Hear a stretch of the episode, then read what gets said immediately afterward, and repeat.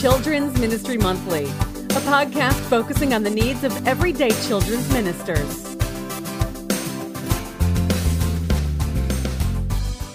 Hi, how you doing out there, folks? Um, this is Children's Ministry Monthly, a podcast focusing on the needs of everyday children's ministers. Uh, hi, I'm your host. My name is James Kinnison, children's pastor of uh, Suncoast Cathedral in St. Petersburg, Florida. And uh, welcome to episode 18, brought to you the week of December 31st, 2009. Uh, we should change the name to Children's Ministry semi annually or so, but because the last show I did was back in September or maybe October. I don't know. I'm sorry. I apologize. Things have been crazy around here. Uh, matter of fact, our monthly topic is going to be on that subject about uh, things I've learned being a new guy at a new place. Because if you haven't heard, uh, I'm no longer in Kansas City. I'm in a little place called St. Petersburg, Florida, at a little church called Suncoast Cathedral. And uh, God's really done some awesome things in our lives, and I just want to talk about that a little bit and uh, just see if anybody else out there can relate. The average children's pastor stays in a position about three years, from what I hear. So uh, moving to new places and changing everything seems to be a trend. Maybe not so much for ministers, but at least the pastor side of things, it is. I think uh, volunteers skip around a little bit too. But anyway, very glad to be doing another show. Had a quiet moment here at home in the old apartment, so I uh, figured I'd do a show. Uh, just uh, first off, let me just go through the stuff here. You can find us online at cmmonthly.com. You can email us, cmmonthly at gmail.com. You can call into the show and leave voicemail that will be played on future shows, 218 monthly. 218 monthly. That's the phone number. Or if you need the numbers, 218 666 8459. So let me tell you a little bit of something. I wanted to actually blog about this on the website, and I, I just had a hard time. I've had a hard time for the last few weeks uh, just sitting down and, and writing this out. So I really wanted to talk it out. And I really want to talk a little bit about how I got my job because I think there's an, an interesting uh, uh, of enough story there that I think it could benefit others and help others. You know, God tells us very clearly in the Bible, in the Word. I should have looked up the scripture, but I'm just kind of recording off the top of my head here. But um, to everything that we do, we do it as unto the Lord. You know, um, and that and and that that it's everything, everything we do, not just ministry. Um, but I think until very, very recently, I thought the only thing that mattered to ministry was ministry. You know, yeah, my family's personal life mattered. They even offer classes in Bible school about that. You know, your home has to be in order. Um, things like that were obvious, but I guess God has really been showing me the last couple years um, that He wants to be in every part of my life, including my hobbies, which is why I started podcasting uh, and including Him in it. You know, hobbies are the last place we think to include God. It's almost a place where we take a break from everything that we do, including Him. But um, I've found with podcasting, it's very possible to involve Him. And and more recently, I've found that God uh, even wants to be involved in home renovation and everything else. I, I don't know. This story, I guess, begins a few years ago when Jen and I decided, uh, maybe about three years ago, we decided we were wanting to simply move to a slightly bigger house. Um, and so we up and sold ours, put it on the market, started looking around, and found nothing. Well, okay, let me let me rephrase that. We found stuff, um, but nothing we wanted. And so we waited and we kept the house on the market. And then we started looking around again. We started a second round of looking. And we found house after house that we liked. Um, and we were going to build a new home, we decided. And then suddenly God put the, I don't know how to say it. I guess he just, we just really felt that we shouldn't do it.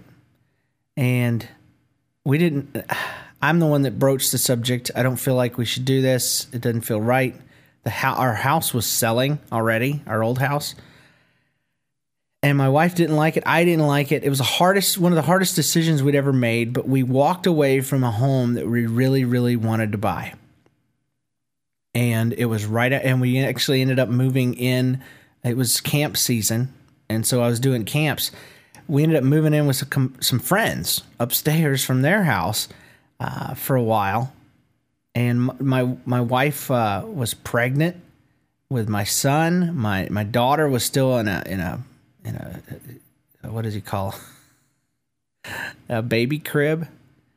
It was uh, it was a pretty crazy summer, but we decided not to buy. And it was right after that that the housing market fell through, and the place where we were going to build, uh, we'd have never sold that house, never, um, because there are still to this day in that area houses in that subdivision that are not even built yet.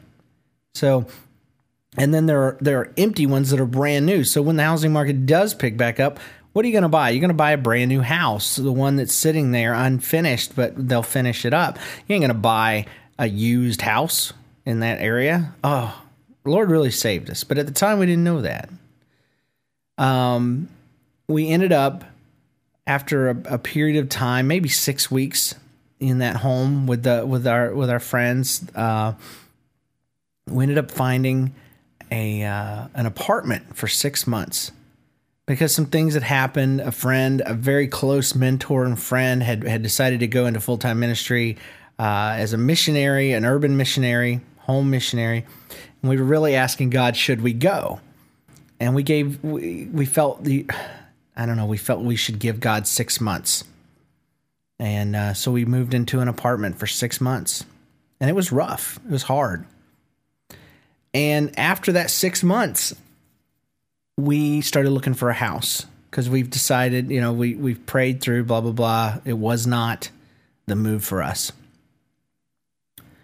Long story short, we um, we found several houses we liked.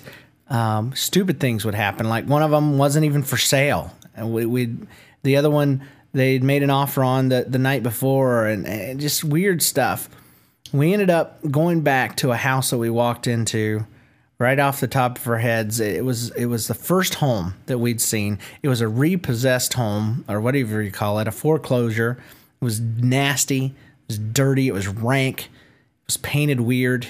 I mean, the weirdest colors ever. You could you could go to my Flickr account. I'll, I may link. Matter of fact, I will. And if you go to CM Monthly, I'll link the uh, gallery, which is uh, really what comes into the story in a minute. I'll link the gallery and you can see how gross this house was. Even in the pictures, though, you're not going to get a, an idea of the smell, this horrid animal smell, and just the way this house reeked. Uh, and, and stupid things like the floor was sunken in in the middle of the living room. Um, nasty, filthy house, but, but for some stupid reason, two, uh, a month before, maybe six weeks.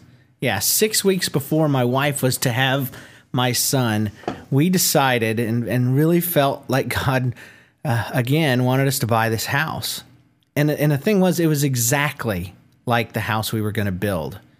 Um, the only difference was at the top of the stairs in in a new home, there was going to be a, a, a, pantry at the top of the stairs. Ugly, ugly pantry it was just weird uh, because it was out of the same wood the cabinets were, but it looked like it was part of the hallway because it was at the top of the stairs. It was California split. And the only and that's the only thing I hated about the house. This this refurb house, this nasty house that we were going to buy, was the same floor plan with all of the extras, um, even though it was nasty, and it didn't have that stupid pantry stuck at the top of the stairs. Same house, but it was filthy, nasty. Um, we uh, we ended up buying the house, got it insanely cheap from the bank. Uh, put put a lot of put, a lot of the money that we'd made off our last house because our last house was a foreclosure too. Uh, it right into it. Got we basically surf, resurfaced everything. When I say we, I mean me and um, my brother was able to help me out quite a bit. But we turned that entire house around in four weeks and I'm talking about 16, 18 hour days uh, every single day for a month. uh, pretty much doing everything ourselves. We we started with the ceiling, scraped the ceiling down because it was nasty and, and, orange, and I had popcorn. And we I learned how to retexture and spray, uh, you know, the, the the drywall mud, and the whole thing. Uh, we we stinking uh, put Kilz primer on every surface in every part of the house to get the smell locked out. We had mud jackers come out and, ra- and raise the slab to, you know, in the main living room so it wouldn't sag anymore. Uh, just tons and tons and tons of work. You can get a real feel for it when you see the gallery. Why am I telling you all this? Well, um, we got the house finished. You have to wait to find out why. I got the house finished two weeks um, to the day. I mean, in, in, in, saying two weeks, oh, well, that's plenty of time, James. Not when you've got a wife that has nesting uh, going on. If you don't know what nesting is, where they, they get really close to giving birth and they want to make sure everything's ready for the baby. I mean, we, we had to move in, we had to get settled.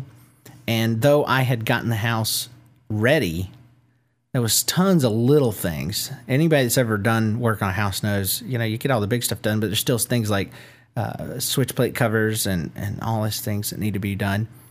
So there was still plenty of that stuff to do, including finishing the nursery, which I did. I my my wife got really flipped out one day, and and I stayed home from work and I finished that nursery. Well, she went into labor that night, so she knew what she was talking about after all. but uh, I got it all finished just in time. It was just one of those awesome, awesome things, and it just felt so good to get done, and um, and it was great. Well, the house was a pain in the rear, honestly. Um, I never did get the lawn turned around like I wanted to. Uh, the we had drainage issues, um, especially it, we had water coming in from almost every window in the house. We ended up having to replace window after window, and uh, it, especially up near the bedroom, it just took forever to figure out exactly what we needed to do. Um, why am I telling you all this? Because you'll see. Um, so, long story short, at the end of all this, this was a three year period. At the end of all this, that's when we started really feeling, you know, some things were changing at my old church. Um, you know, some stuff from from from a father to a son in, in, the leadership, and and the church was great. It's doing awesome. It, it's just going a little different direction. I was feeling like my season there might be over, but I didn't know that at the time. My wife and I start praying, uh, feeling like uh, that we were waiting on something. We finally sat down and said, "No, you know what? We're going to figure out what we're waiting on." And uh, and and you can find out more about that. I think I think I've done a podcast about this. If I haven't, forgive me. I, I will if I haven't. But uh, my wife and I prayed. We we did a five year plan. We figured out that really the desire of my wife's heart was to raise our kids closer to family. God was more than happy to comply, and everything that we'd been through in the last three years, though it was chaos and and and you know being uh, without a home for a while and all these different things. And then the home we did have was nasty and we had to work hard to turn around. And then it, then it, it, you know, it was a beautiful home. Don't get me wrong. It was awesome. We, we, we loved living there but there were just little issues and stuff. Um, what was all this about? You know, uh, uh, but but at the time we thought that, but once once uh, we started realizing that God was moving us somewhere else, it all started making sense. And I can't go into every detail because it's none of your business, but God used every single thing in that three year period to remove bitterness in me, to to make me realize that I needed to look to God for my source, and and you know, uh, and things that. But the one thing that didn't make sense, okay, out of everything else, everything else made sense. Like like you know us not getting that brand new home made sense because the housing market fell through and da da da da da. Um, staying with the uh, with our friends made sense because of the connection we had with them, and they were about to go in full time ministry themselves. And my daughter learned to not be scared to death of dogs as a as a result of staying there with their dog. You know, just little things like that are important to parents. Every single thing that we'd been through, I'm kidding you not, made sense and fell into place except for one that that house we'd bought. Because when it came time to sell it, you know, granted, we prayed, I fasted and prayed. God sold that house in three weeks when it came time to sell because we put it on the market late because we didn't want to put it up too soon because my pastor at the time hadn't announced to the congregation that I was leaving, blah blah blah. But God God made up for it. He sold that house in three weeks. But we did lose a tiny bit on it. Okay. Not a ton, but a little bit. And and as things kept falling into place and making sense and re, you know and realizing that house still stuck out all right, so we go through the entire move and we come out here and we get set up and we're and uh, you know we're just so grateful for the last three years, grateful for the experience, grateful for all the things that God had done for us. And that house, though, that house. Why did we buy the house? We'd have that conversation. Was that did we just miss God? What was the deal? No, no, I remembered. Wait, you know, this, we prayed and, and on and on, and God directed us there, but but we lost money on it, and and you know, but you know God was just gracious to us selling it in three weeks. And I, you know, and so we just kind of wrote it off. It's just one of those things you do after you think about it and pray about it and, and whatever, whatever. It's just, you know, not everything has to have a spiritual significance, but maybe it does. Maybe it does. I'm, I'm coming around to that thinking because I was sitting at lunch the other week, a couple weeks ago, with uh, with my new boss, my new pastor, and a couple other folks, and somebody had started mentioning renovating a house, and I had mentioned, yeah, I did mine. I, I did mine um, in in in a month, and I didn't know, you know, anything. All of a sudden, my pastor says, "Yeah," he says it was filthy. It was nasty. I can't believe uh, you should see his pictures on the internet of all the things that that he did. Uh, he did it so fast, and he did it so well and then I turn to look at him because I, I realized it took me a second. He's talking about a a gallery that that you'll see if you go to my website. He's talking about a gallery that I'd never even mentioned. I'd never even shown him. Apparently, this dude did his homework on me when he hired me. He he looks right at me and he says, "You know that's why I hired you." I said, "What?" He says, "I figured anybody that could do something." That well, that fast, and that creative. First of all, you had vision, you had hard work, you had creativity, and you had uh, a work ethic. he says, I figured anybody that could do that could do this job. And guys, I don't need to tell you what happened there. You know, the last piece, the last question mark fell right into place. And I realized something it, it still just blows my mind how good God is that even something so random as that house and just fixing it up for my family would two and a half years later you know come come back not to haunt me but to bless me. Faithfulness to my family and and and trying to to get things together and just being who I am ended up making a place for me here in the in the next part of God's plan. And it's really gone a long way to helping me remember one more time how much I can trust God. I don't have to know everything he knows. I have to assume he knows everything I don't and he has plans to prosper me, not to harm me. That he will work everything out for the good. Even a trashed up nasty house that's the reason I hired you, you know? No, Pastor, I didn't know. That's awesome. So you could see why that would be a hard thing to blog about because you'd have to start somewhere and and it's a it's a long journey to explain why all that is so valuable and why that meant so much to me. Not only did this guy do his research on me, he, what he found was good things and there were good things there not because i'm an seo expert that's search engine optimization if you don't know and not because i went out and, and i make sure that that what google says about me is proper. It's because what's out there is what it is. And i'm edgy and i'm crazy and i say crap. But it, at the end of the day i guess um, i've got something of value that god could use. And uh, and I, I say that with full humility because it, it does. It almost humiliates me, but it blesses me so much. Oh. So, my challenge to all of us out there, all us children's people, is whatever you're doing, doing it, do it as unto the Lord, if as unto the Lord, because I'm telling you, when I was putting that house together, I thought I was doing it for my family, but I was doing it for God and didn't even know it because God had a plan. He had a plan to use that already. He knew that there would be a pastor in a place called St. Petersburg that would be looking at a gallery that I put up online of pictures that I took of my house being refurbed. He knew that my wife uh, had a passion in her heart to raise her kids around family, and he wanted to bless her in that.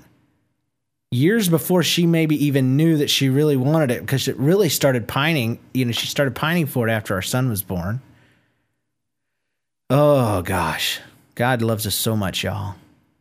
So I don't know. I, I just want to inspire you to do your best in every avenue of your life, every area of your life. Hey, I also want to talk about some things I've learned being new. Um, because I I've been here, gosh, I don't know, a month and a half now, and um, it's so weird being the new guy again. Because I was at I was at Sheffield, total of ten years, two years as an intern, one year as a, a middle school guy, uh, or the last eight years full time, basically. Um, seven and a half years as a children's pastor, and it, it, just almost eight, whatever. I don't remember. Yeah, it was eight years. Anyhow, it was awesome, and uh, I knew my, I knew the ropes. I knew all the people. I knew everything, and now we've moved, and everything's so different. Uh, and in, in in many ways, the biggest thing I've learned, it's kind of a blessing because how many of you have ever thought back to your childhood and said, "Oh man, I wish I could go back and redo some things, but but know what I know now." Well, in many ways, that's exactly what I'm getting to do. I'm going back, and the situation I'm in is a lot like the one I walked into uh, ten years, you know, or eight years ago. But I know so much more now. Um, and so it is, you know, like that. But but the annoying part is, it's, uh, you know, I'm still going back. Imagine how annoying it'd be to be a child again after being a grown up. So it's kind of like that. I'm having to reestablish relationships. I'm having to earn trust. I'm having to reconnect. I'm, you know, uh, make friends. You know, we still haven't made uh, any friends yet, but we're working on that. I mean, we've only been here five and a half weeks or so. But um, here's some things that I learned. Uh, some mistakes, I guess, I've already made. Um, not and maybe not mistakes, but some things I had to watch for and and correct. Uh, the first one was uh, I, I don't want to get friendly too quickly. Um, see, every I've heard this before that every church you go to, there are going to be people that are similar. There's certain types of people. There's the psycho spiritual lady. There is the um, mean old lady that's spiritual. There's the uh, you know. There's just all these different types of people. Okay, and uh, and then there are people that'll just remind you, like like for instance, early on, I met a lady at the church that reminded me a lot of my um, my uh, uh, secretary, who was like a mom to me in my last church, and uh, she so therefore the new lady benefited from the relationship that I had with this other person, and I realized I was getting too comfortable too quick, and and it just ah. So. Um, basically one week away or, or, one week is way too soon to be making your mama jokes okay? So that was just my finding. I, I like to get friendly but yeah. Anyway uh, don't number two i learned that i don't want to snap judge anybody because of that same concept if you met somebody at your last church or or whatever that that was a certain way you may be tempted to apply that negativity to the new person and that's not necessarily going to be the case um, in other words, assuming certain things are true or false from your last job would be true or false in your new job. It's not necessarily the case. Um, and uh, third thing is, I don't want I made a decision I'm not going to talk nonstop about my old church. Hey, at Sheffield we did it this way. Hey, at Sheffield we did it this way. And I did. I, I swore I wasn't going to do it, but I did. I found myself saying it. And, and, and it wasn't necessarily comparing anything. It was just what I, I've been used to, you know? It's what I've done. And if I was going to reference anything with ministry, but I've learned just to leave that handle off and, and act like, not pretend like it was my own idea, but just say it so instead of, hey, at my old church, we used to do such and such, I just say, hey, you know what I've done in the past? I've done da da da da. And see, the difference becomes uh, I don't know if you've ever heard anybody talk about that. Like up north, you know, Southerners hate it when Northerners come down. Up north, we say da da da da, or um, you know, out east we do such and such and such and such. And you're just like, well, just go back east, just go back north. That's fine. And uh, so, so leave the old church thing out of it. That's what I've done. So that being said, my old church, we did do a lot of cool stuff. But uh, anyway. Uh, number four thing I've learned is I've got to watch those first impressions. First impressions. I'm still making first impressions every single day. And it's so annoying. Like, for instance, I haven't even gotten my um, nickname yet. And so I'm so paranoid about every step I take. Am I going to trip and fall? Am I going to break something? You know, I've already made some kid cry. That wasn't fun. But uh, but watch your first impressions and make sure that you present your true self, even if you're not at all impressed with it, because you can't maintain an image for any long period of time anyway. For instance, I was very tempted when I got down here to start talking in my southern accent again. I found myself doing it, you know, hanging around these people, and I'm just like, "Hey, what's up?" Because I do have one, but I learned not to speak in it years and years ago, enough to where I feel like this is my real voice now.